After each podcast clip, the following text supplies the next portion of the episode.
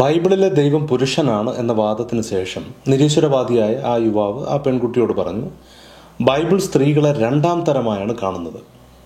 Bible പഠിപ്പിക്കാൻ ഉത്തരവാദിത്തപ്പെട്ട പുരോഹിതന്മാരിൽ ഒരു നല്ല ഭാഗവും ഭക്തി കച്ചവടത്തിലും പരസ്പര യുദ്ധത്തിലും തിരക്കുള്ളവരായതുകൊണ്ട് ഇത് തിരുത്താനൊന്നും അവർക്ക് സമയം കിട്ടില്ല എന്ന് ആ യുവാവിനറിയാം അത്തരമൊരു സാഹചര്യത്തിൽ പുതിയ തലമുറയുടെ മനസ്സിൽ ഒരു കരട് വീഴുക വീഴ്ത്തുക എളുപ്പമാണ്.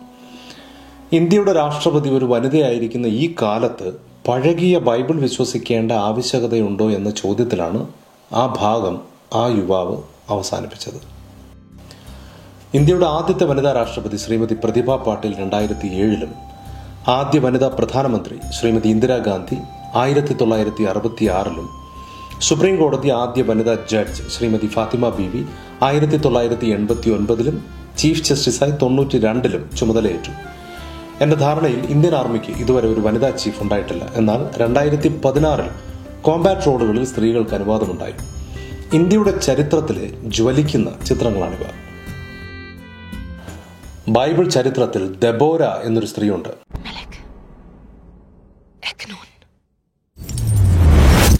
ഏതാണ്ട് ബി സി ആയിരത്തി ഇരുന്നൂറിൽ അതായത് ഇന്നേക്ക് മൂന്ന് സഹസ്രാബ്ദങ്ങൾക്ക് മുൻപ് ഇസ്രായേലിന്റെ സുപ്രീം കോടതി ജഡ്ജ് ദബോരയായിരുന്നു. ആർമി ചീഫ് ദബോരയായിരുന്നു ഇസ്രായേൽ ഭരിച്ചിരുന്നത് ദബോരയായിരുന്നു അതിന് ദബോരെ അപ്പോയിന്റ് ചെയ്തത് ബൈബിൾ പറയുന്നു ദൈവമായിരുന്നു.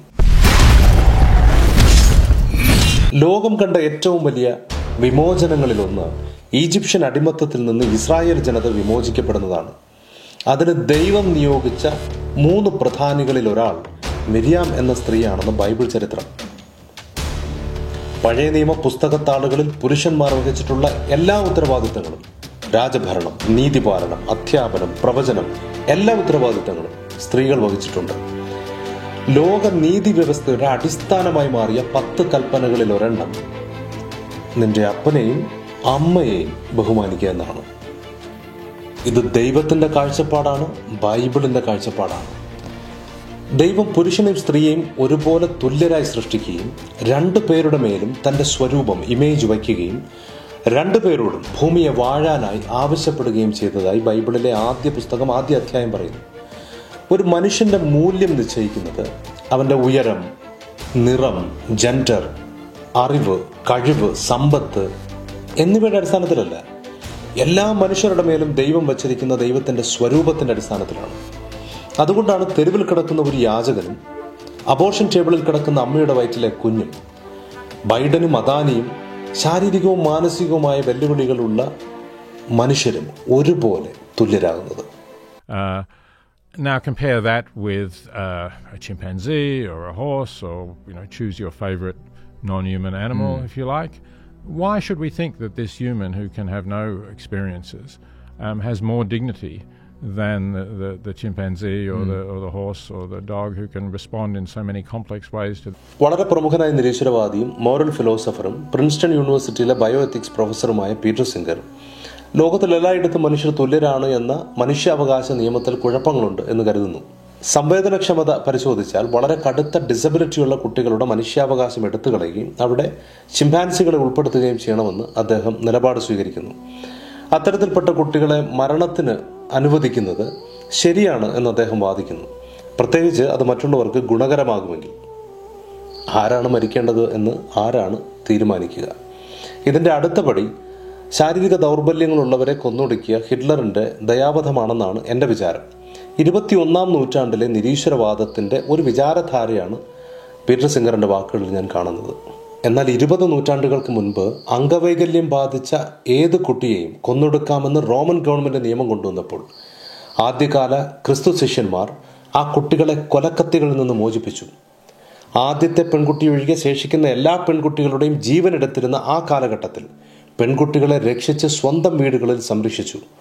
ഒരു കുഞ്ഞിന്റെയോ പുരുഷന്റെയോ സ്ത്രീയുടെയോ ട്രാൻസ്ജെൻഡറിന്റെയോ മൂല്യം നിശ്ചയിക്കുന്നത് സ്വന്തം ശരീരത്തെക്കുറിച്ചോ മനസ്സിനെക്കുറിച്ചോ ഇന്നും അറിഞ്ഞുകൂടാത്ത മറ്റൊരു മനുഷ്യനല്ല ശാസ്ത്രജ്ഞന്മാരല്ല ഗവൺമെന്റ് അല്ല ഓരോ കുഞ്ഞിലും ഓരോ മനുഷ്യനിലും സ്വന്തം രൂപം ആലേഖനം ചെയ്ത ദൈവമാണ് എന്ന് ഞാൻ വിശ്വസിക്കുന്നു. ഏത് സാഹചര്യത്തിലും ദൈവത്തിന്റെ ഇമേജ് നൽകപ്പെട്ടവളായി സൃഷ്ടിക്കപ്പെട്ട ഒരു പെൺകുട്ടിയെ അപമാനിക്കുന്നത് ദൈവത്തെ അപമാനിക്കുന്നതിന് തുല്യമാണ് എന്ന് ബൈബിൾ പഠിപ്പിക്കുന്നു. ഏറ്റവും പ്രസിദ്ധരായ അക്കാദമിക നിരീശ്വരവാദികളിൽ നിരീശ്വരവാദികളിലൊരാളും ഒരു സോഷ്യൽ തിയറിസ്റ്റുമായ ജേർഗൻ ഹാബോമാസ് പറയുന്നു the universalistic egalitarianism from which sprang the ideals of freedom a collective life in solidarity the autonomous conduct of life and emancipation individual morality of conscience human rights and democracy is the direct legacy of the Judaic ethic of justice and the Christian ethic of love സ്വാതന്ത്ര്യം ഒരുമിച്ചുള്ള സാമൂഹിക ജീവിതം സ്വന്തം ജീവിതം സ്വന്തം ഇഷ്ടപ്രകാരം നയിക്കാനുള്ള അവകാശം ശരിതെറ്റുകളെക്കുറിച്ചുള്ള മനസാക്ഷി നൽകുന്ന ബോധം ജനാധിപത്യം മനുഷ്യാവകാശം ഇവയെല്ലാം ഒരുമിച്ച് ചേർന്ന് നൽകുന്ന യൂണിവേഴ്സലിസ്റ്റിക് ഇഗാലിറ്റേറിയനിസം ലോക ജനതയ്ക്ക് സമ്മാനിച്ചത് ഒരു നിരീശ്വരവാദിയായ ഹാബമാസിന്റെ അഭിപ്രായത്തിൽ നിരീശ്വരവാദമല്ല. യഹൂദ നീതിബോധവും ക്രൈസ്തവ സ്നേഹവുമാണ്. യൂണിവേഴ്സലിസ്റ്റിക് ഇഗാലിറ്റേറിയനിസം എന്നത് ലോകത്തിലെല്ലായിടത്തും എല്ലാ മനുഷ്യരും തുല്യരാണെന്നും എല്ലാ അവകാശങ്ങൾക്കും അവസരങ്ങൾക്കും അവർക്ക് അധികാരമുണ്ടെന്നും ഉള്ള ധാരണയാണ്. അദ്ദേഹം തുടർന്ന് പറയുന്നു ഇന്ന് ഈ ദിവസം വരെ ഇതിന് പകരം വയ്ക്കാൻ മറ്റൊന്ന് കണ്ടെത്തിയിട്ടില്ല. ലോകരാജ്യങ്ങളുടെ അതിർവരമ്പുകൾ ഇല്ലാതെയായി പുതിയ വെല്ലുവിളികൾ ഉയരുന്ന ഈ കാലത്തും ഇതിൽ നിന്നാണ് നമ്മൾ ആശയങ്ങൾ സ്വീകരിക്കുന്നത്. അതല്ലാതെയുള്ള ചർച്ചകൾ അലസമായ ഉത്തരാധുനിക വർത്തമാനം മാത്രമാണ്.